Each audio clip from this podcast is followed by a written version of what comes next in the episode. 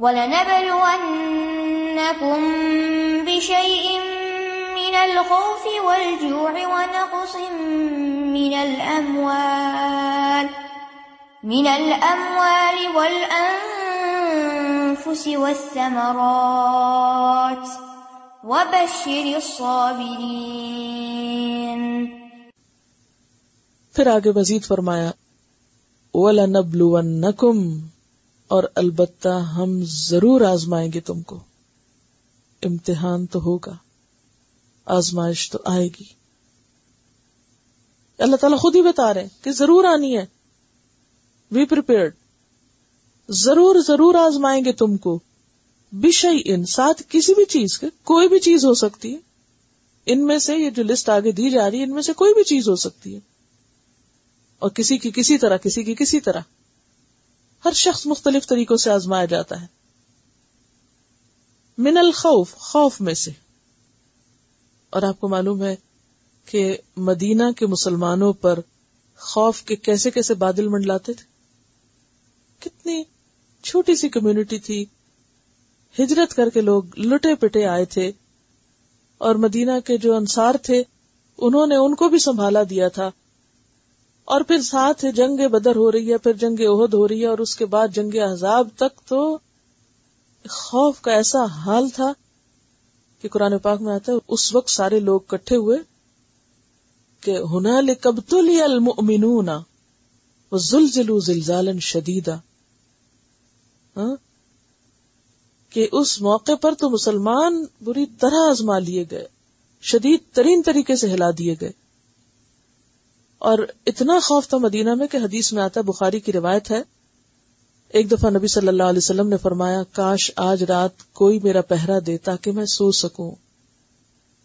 ہاں؟ یعنی اتنا خوف تھا کہ سو بھی نہیں صحیح طرح سکتے تھے۔ یہ سن کر سعد بن ابھی وقاص رضی اللہ تعالی عنہ یعنی مسلح ہو کر آگے اسلحے کے ساتھ۔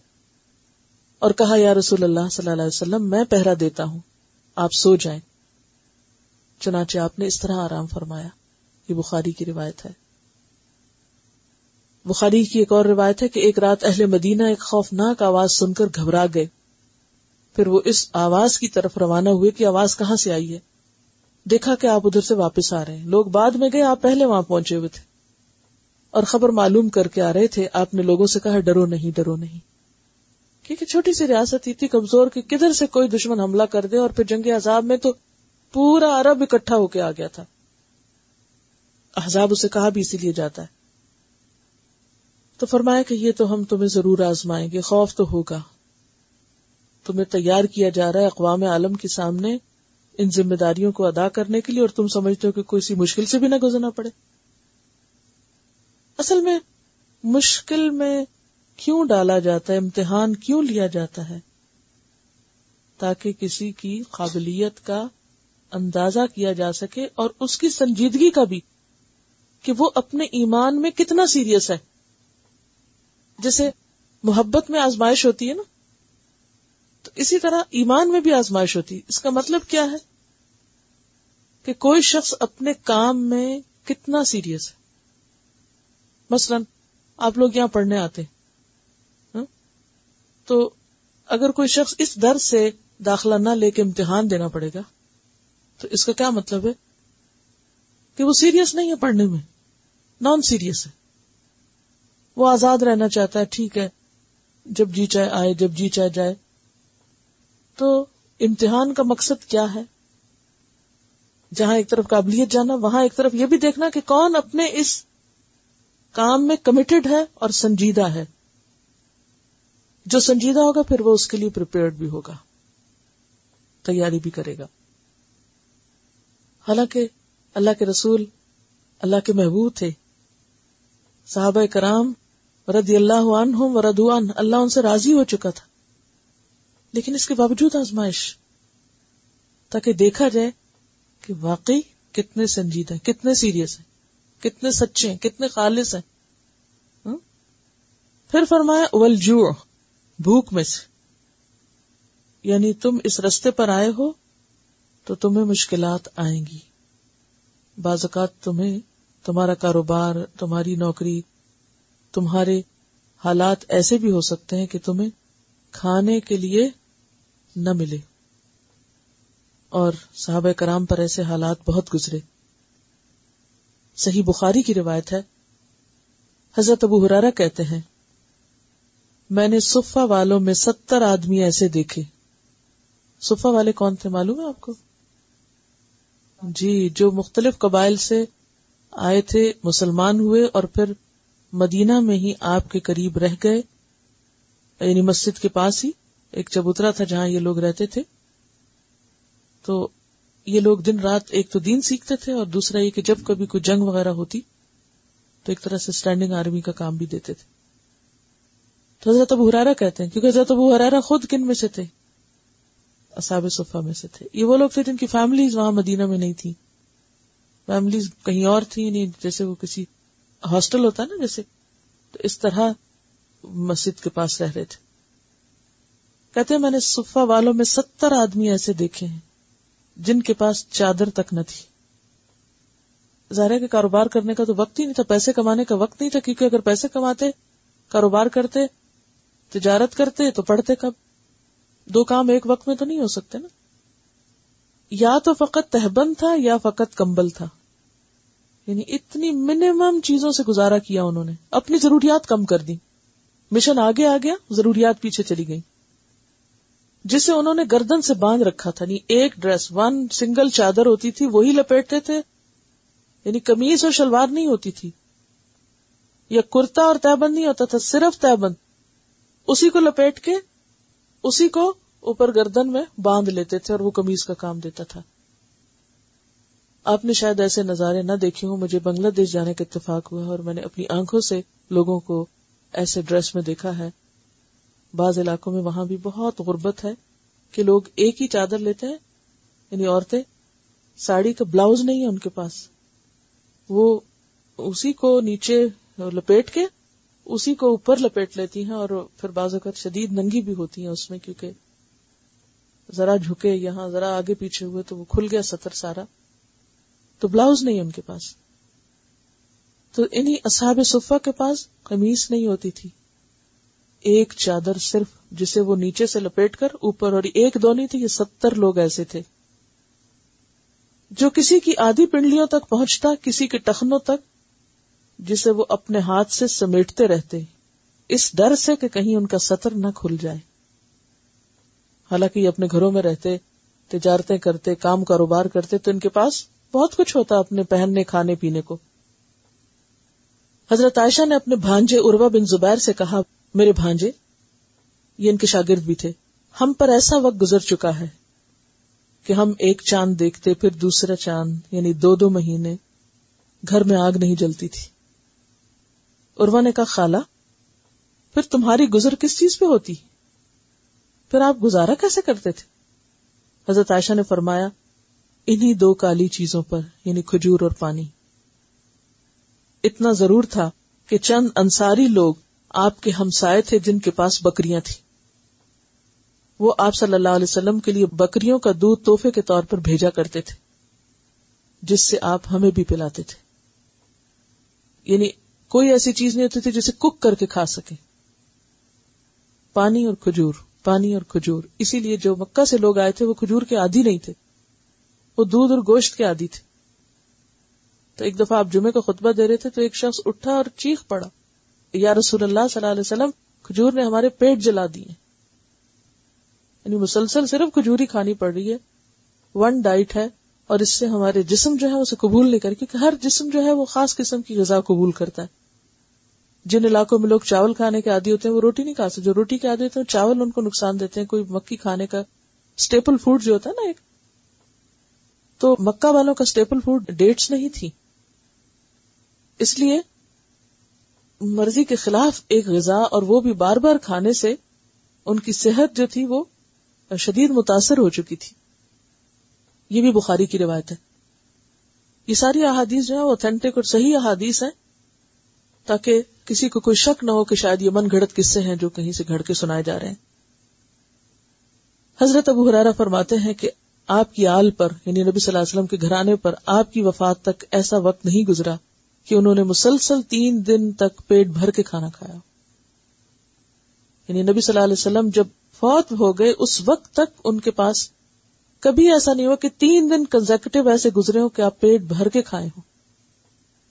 تو یہ انہیں پہلے ہی وارننگ دے دی گی کہ جس عظیم شان کام کے لیے تم اٹھائے گئے ہو، اس میں تمہیں بہت سی قربانیاں کرنی پڑیں گی۔ کیونکہ ایک چیز چھوڑے بغیر دوسری حاصل نہیں ہوتی۔ اور چونکہ ہمیں دنیا سے اتنی محبت ہے، ہم دنیا چھوڑ نہیں سکتے، مشکل ہی ہے نا۔ لیکن جنہوں نے آخرت کا سودا کیا، ان کے لیے پھر مشکل نہیں رہتی۔ اب دیکھیے، ہم بھی اسی دین کے ماننے والے ہیں، لیکن ہم ایسی قربانیاں نہیں کر سکتے۔ کیوں؟ کیوں نہیں کر سکتے؟ ایک دوسرا دین اترا نہیں، دوسرا یہ ہے کہ ہمیں ذمہ داری کا احساس بھی کوئی نہیں کہ یہ کوئی بڑی بات ہے۔ ہم سمجھتے ہیں اس سے کیا فرق پڑتا ہے۔ ٹھیک ہے، کچھ لوگ کر لیں، کرتے ہیں تو ہم اسے اپنا کام نہیں سمجھتے نا، اور نہ سمجھتے ہم سے پوچھ ہوگی۔ لیکن صحابہ کرام کو یہ بات سمجھ آ چکی تھی۔ اس لیے انہوں نے گھر بھی چھوڑے اور انہوں نے اچھے کھانے بھی چھوڑے اور انہوں نے اپنی عادات اور اپنا وطن بھی چھوڑا۔ ان سب چیزوں کی ہجرت کی ایک طرح سے۔ ہم دنیا کے لیے ہجرت ضرور کر لیتے ہیں۔ آپ دیکھیں کہ بے شمار لوگ شوق سے ہجرت کرتے ہیں۔ امیگریشن کراتے ہیں اپنا وطن، ملک رشتے دار، اپنے موسم، اپنی یادیں، اپنی کیا کچھ نہیں چھوڑتے۔ کس لیے؟ کس لیے چھوڑتے؟ دنیا کے لیے بچوں کو اچھی ایجوکیشن مل جائے گی، اچھی زندگی، اچھی لائف اس مقصد کے لیے بہت سے لوگ امیگرینٹس بننا پسند کرتے ہیں، لیکن نبی صلی اللہ علیہ وسلم اور آپ کے صحابہ کرام بھی مدینہ میں امیگرینٹس تھے۔ وہ بھی امیگریشن تھی ان کی۔ وہ مائگریشن اور اس وقت آپ نے فرمایا تھا ان ملامال بنیات اعمال کا دار و مدار نیت پر ہے۔ وہ ان نما لکل امر اما نوا اور ہر شخص کو وہی ملے گا جس کی اس نے نیت کی ہوگی۔ فمن کانت ہجرت ہو الا دنیا یوسیب ہوا اب اتن کے ہوا وہ ہجرت ہو الا مہاجر الہی کیا مانا اس کا؟ کہ ہر شخص کو وہی ملے گا جس کی اس نے نیت کی ہوگی، جس نیت کے ساتھ مائگریشن کی ہوگی، گھر وطن چھوڑا ہوگا، اسی کا اس کو اجر ملے گا۔ اگر اس کی نیت دنیا پانے کے لیے ہے فمن کانت ہجرت ہو الا دنیا یوسیب اب یوسیب یہاں کیا ہے؟ پالے اس کو۔ اب امرا اتن یا کسی عورت کی خاطر اس نے ہجرت کی؟ کی ہوا کہ اس سے شادی کرے۔ فہجرت ہو الا مہاجر تو اس کی ہجرت ویسی ہی لکھی جائے گی جس نیت کے ساتھ اس نے ہجرت کی یعنی اس کو وہی ملے گا۔ دنیا کے لیے کہ دنیا مل گئی، نہیں ملی، بس خلاص وہی رہ گیا۔ شادی کے لیے کی، شادی ہو گئی۔ ٹھیک ہے، بس مل گئی دنیا میں جو ملنا تھا۔ لیکن ایک اور نیت بھی ہے کہ دین کی خاطر، دین پھیلانے کی خاطر، دین کی تعلیم عام کرنے کے لیے۔ تو جو اس نیت کے ساتھ ہجرت کرے گا، اس کی نیت پھر اس کے ساتھ کاؤنٹ ہوگی۔ تو صحابہ کرام جو ہجرت کر کے آئے تھے مدینہ اور پھر اصحاب صفا بعد میں ادھر سے ادھر سے ادھر سے، ہر طرف سے آ کے مدینہ میں رہ رہے تھے، تو یہ ان کی بھی ہجرت تھی۔ اور چونکہ سب چھوڑ کر آئے تھے، تو آپ سب اچھی طرح جانتے ہیں کہ جب آپ سب کچھ چھوڑ کے کسی نئے ملک میں جاتے ہیں، تو پھر کیا ہوتا ہے؟ معلوم ہے نا؟ جتنا کچھ بھی آپ کے پاس پیچھے ہو، لیکن آنے کے بعد کچھ دن تلخ گزرتے ہیں نا؟ ہاں؟ کیونکہ انسان کو نئے حالات اور نئی چیزوں کا پتہ ہی نہیں ہوتا، کچھ سمجھ ہی نہیں آتی۔ تو اس میں آپ دیکھیے کہ بعض اوقات معمولی چیز ہو سکتی ہے۔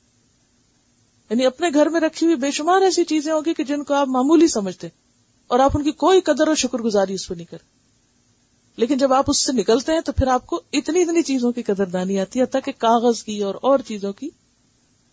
تو یہ ساری تکلیفیں اگر انسان کسی مقصد کے لیے اٹھاتا ہے، تو اس کا اجر اللہ کے پاس بہت بڑا ہے۔ اور اگر انسان صرف دنیا کے لیے آتا ہے، یہ دنیا کے لیے سب کچھ کرتا ہے، تو وہ وقتی طور پر اتنا مل جاتا اب آپ دیکھیے، جس بھی نیت سے آپ آئے، آپ آ گئے اب بھی وقت ہے اس نیت کو بدل لیں ٹھیک ہے؟ یعنی نیت دنیا میں رہ کے تبدیل ہو سکتی ہے۔ چلنے سے پہلے اگر نہیں بھی تو اب کر لیں۔ کہ اب اگر ہم یہاں رہ رہے ہیں، تو اب ہم ایک مقصد کے لیے رہیں گے۔ اور وہ مقصد کیا ہے؟ کہ ہمارے ارد گرد اللہ کے پیارے بندے جو رہ رہے ہیں، جو لا علمی میں زندگی گزار رہے ہیں، ان کے لیے کچھ کریں گے۔ اور اس کے لیے دل میں تڑپ اور ہمدردی لانا ضروری ہے۔ ہمدردی انسانوں کی لانا بے حد ضروری ہے۔ اور خیر خواہی اور یک طرفہ خیر خواہی ہوئی، کچھ بھی کریں لیکن آپ کی خیر خواہی تب جا کے آپ میسج کنوے کر سکتے ہیں۔ اور اس کے لیے انسان پھر جب تڑپتا ہے نا، پھر دعائیں بھی مانگتا ہے۔ پھر انسان کہتی اللہ میں تو طریقہ نہیں آتا۔ میں تو انتہائی جاہل ہوں۔ اللہ، تو سکھا دے۔ اللہ، تو مجھے طریقہ بتا دے۔ تو میرا راستہ کھول دے۔ میں نہیں جانتی اور واقعی ہم میں سے کوئی نہیں جانتا، لیکن اگر ہم مانگتے رہیں گے نا، تو آپ دیکھیں گے کہ کچھ عرصے کے بعد خود بخود اللہ تعالیٰ گود میں لا ڈالے گا کہ اچھا، چلو اب کرو۔ ہاں؟ ضروری نہیں ہوتا ہم آج مانگے اور کل ہی کر لیں۔ لیکن نیت کا درست کرنا اور پھر تڑپ کا لانا بے حد ضروری ہے۔ تاکہ انسان ایک مقصد کے لیے جیے اور اگر کوئی مشکلات آئیں بھی تو ان کا صرف یہ نہیں کہ دنیا کا رونا دھونا جاری رکھے، بڑے مقصد کے لیے ان کو برداشت کریں تو اللہ تعالیٰ اس پر اجر بھی بے شمار دے گا، کیونکہ پیچھے کا اللہ صبر کرنے والوں کے ساتھ ہے۔ یہاں کیا کہا؟ بشر الصابرین، خوشخبری دے دو صبر کرنے والوں کو۔ یعنی بشارت ہے، اللہ کا ساتھ ہے۔ یہ کتنی بڑی نعمتیں ہیں، کتنا بڑا مقام ہے کہ کسی کو اللہ کہ میں تمہارے ساتھ ہوں ہاں؟ پھر کیا فرمایا؟ وہ نقصم من الاموال مالوں کی کمی۔ حضرت ابو موسا اشری فرماتے ہیں کہ ہم چھ آدمی آپ کے ساتھ ایک لڑائی کو نکلے۔ سواری کے لیے ہم سب کے پاس ایک اونٹ تھا۔ چھ لوگوں کے لیے کیا سواری تھی؟ ایک اونٹ۔ باری باری اس پہ سوار ہوتے۔ چلتے چلتے ہمارے پاؤں پھٹ گئے۔ چلتے چلتے پاؤں پھٹ گئے۔ اور ابو موسا شریف کہتے ہیں، میرے تو پاؤں پھٹ کے ناخن بھی گر پڑے۔ اس حال میں ہم پاؤں پہ چیتڑے لپیٹتے تھے چلنے کے لیے، جوتا تو تھا ہی نہیں۔ کپڑے لپیٹ لپیٹ کے زمین بھی تو آپ دیکھیں اربوں کی کتنی گرم۔ اسی لیے اس لڑائی کا نام غزوہ ذات الرقا چیتڑوں والی لڑائی پڑ گیا۔ یعنی اس جنگ کا نام پھر کیا ہو گیا؟ ذات الرقا یا آپ نے پڑھا ہوگا تاریخ میں۔ ہاں؟ تو یہ مالوں کی کمی ول انفس اور جانوں کی کمی۔ غزب بہت میں ستر لوگ شہید ہوئے۔ اسی طرح ایک موقع پر کچھ لوگوں نے کہا، ہم مسلمان ہو گئے، ہمیں پڑھانے والے بھیجیے۔ تو آپ صلی اللہ علیہ وسلم نے ستر کے قریب بہترین مدینہ کے کاری بھیجے۔ اور راستے میں ان کے ساتھ دھوکا ہوا۔ ان لوگوں نے ان کو مار ڈالا۔ ہاں؟ تو آپ دیکھیں کیسا غم۔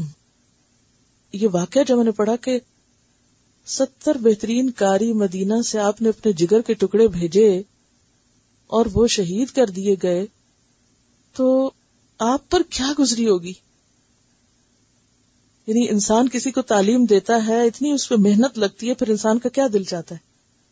کہ پراسپر کرے، بڑھے، پھلے، پھولے، یہ دوسروں کے لیے فائدے کا بنے۔ اور کس طرح وہ ہاتھ سے نکل جائے تو دکھ کا کیا عالم ہو آپ لوگ نہیں یہ دکھ سمجھ سکتے کیونکہ کسی کے ساتھ اس طرح کا تعلق ہو اور پھر اس کیفیت سے گزرے تو آپ کو معلوم ہوگا۔ تو یہاں پر فرمایا کہ اس راستے میں تو بہت سی مشکلات آئیں گی۔ مال بھی کم ہوں گے جانے بھی کم ہوں گے۔ جانے بھی جائیں گی۔ کوئی میدان جنگ میں جائیں گے تو کوئی دھوکے سے جائیں گے تو کوئی کسی حادثے سے تو کوئی کسی بھی طرح۔ بس سمرات اور تمہارے سمرات یعنی پھل، کھانے پینے کی چیزیں۔ جنگ تبوک میں کیا ہوا تھا؟ ہاں؟ کھیت پکے ہوئے تھے۔ کٹائی کا وقت تھا۔ کہا سب چلو۔ چھ سات سو کلو میٹر دور چلو مدینہ سے۔ اب ذرا سوچئے، فصل پکی ہوئی ہے۔ اسی پہ انحصار ہے۔ کس کا؟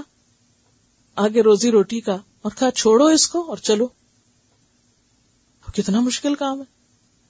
کتنی مشکل مرحلہ ہو سکتا ہے۔ اور آپ کو معلوم ہے، جن تین صحابہ نے اس وقت صرف سستی کی تھی، یہ نہیں دیکھو نیت خراب تھی۔ صرف سستی کے اچھا چاہتے ہیں، جاتے ہیں۔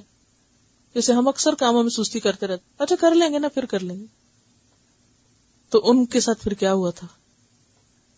آپ ان شاء اللہ آگے پڑھیں گے کہ ان کے ساتھ بائیکاٹ کیا گیا تھا۔ یعنی اتنی شدید ناراضگی کا نبی صلی اللہ علیہ وسلم نے ان سے اظہار کیا تھا۔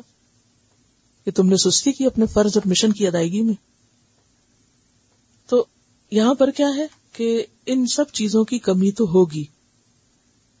پھر اسی طرح آپ دیکھیں کہ ایک حدیث میں آتا ہے، یہ بھی بخاری کی روایت ہے۔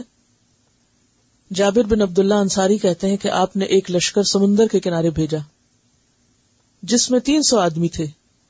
ابو عبیدہ بن جراح سردار تھے۔ ہمارا راشن ختم ہو گیا۔ ابو عبیدہ نے حکم دیا سب لوگ اپنا اپنا بچا ہوا راشن ایک جگہ جمع کریں۔ یہ راشن کھجور کے دو تھیلے تھے۔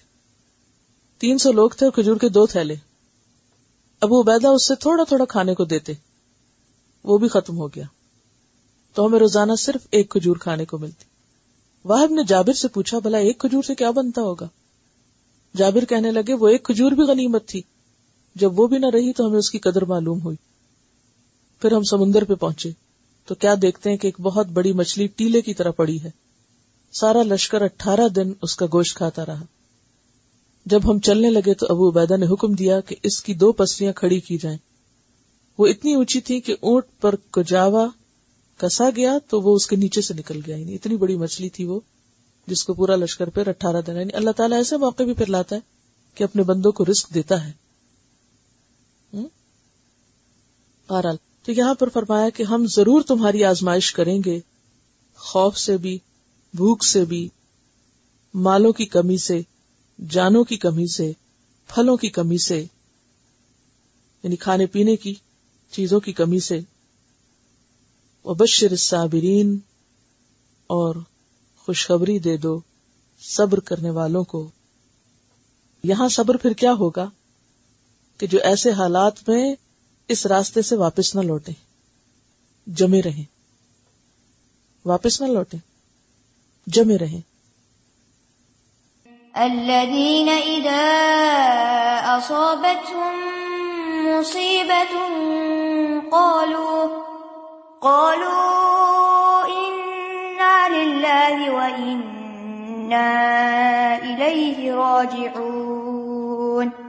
الذين اذا اصابتهم مصیبت، یہ وہ لوگ ہیں جب ان پر کوئی مصیبت آتی ہے۔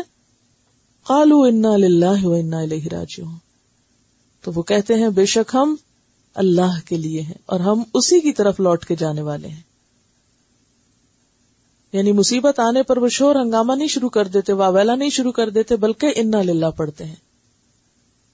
ایک دفعہ چراغ بجھ گیا تو آپ نے انا للہ کہا تو اس پر کہا کہ کیا اس پر بھی اجر ملے گا؟ تو فرمایا کہ ہاں یہ بھی تو مصیبت ہے نا، بجلی کا جانا اور بجلی کا نہ رہنا۔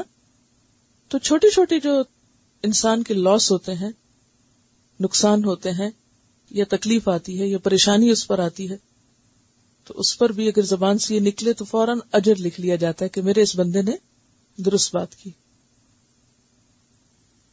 اور جو انا للہ پڑھنے والے ہیں، ان کے لیے پھر کیا بشارت ہے؟ أولئك عليهم صلوات من ربهم ورحمة، وأولئك هم المهتدون. اولئک علیہم صلوات من ربهم ورحمہ و اولئک هم المهتدون. یہی وہ لوگ ہیں جن پر اپنے رب کی طرف سے رحمتیں اترتی ہیں، برکتیں نازل ہوتی ہیں، اور رحمت آتی ہے۔ اور یہی لوگ ہدایت یافتہ ہیں۔ یعنی کون ہدایت پر ہے؟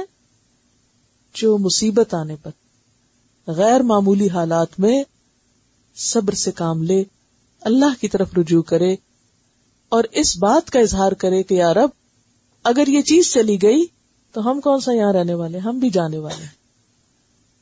یعنی کسی کو جاتا دیکھ کر وہ اپنی واپسی کا خیال ذہن میں لے آئے اور اس طرح اس کی مصیبت کم ہو جائے۔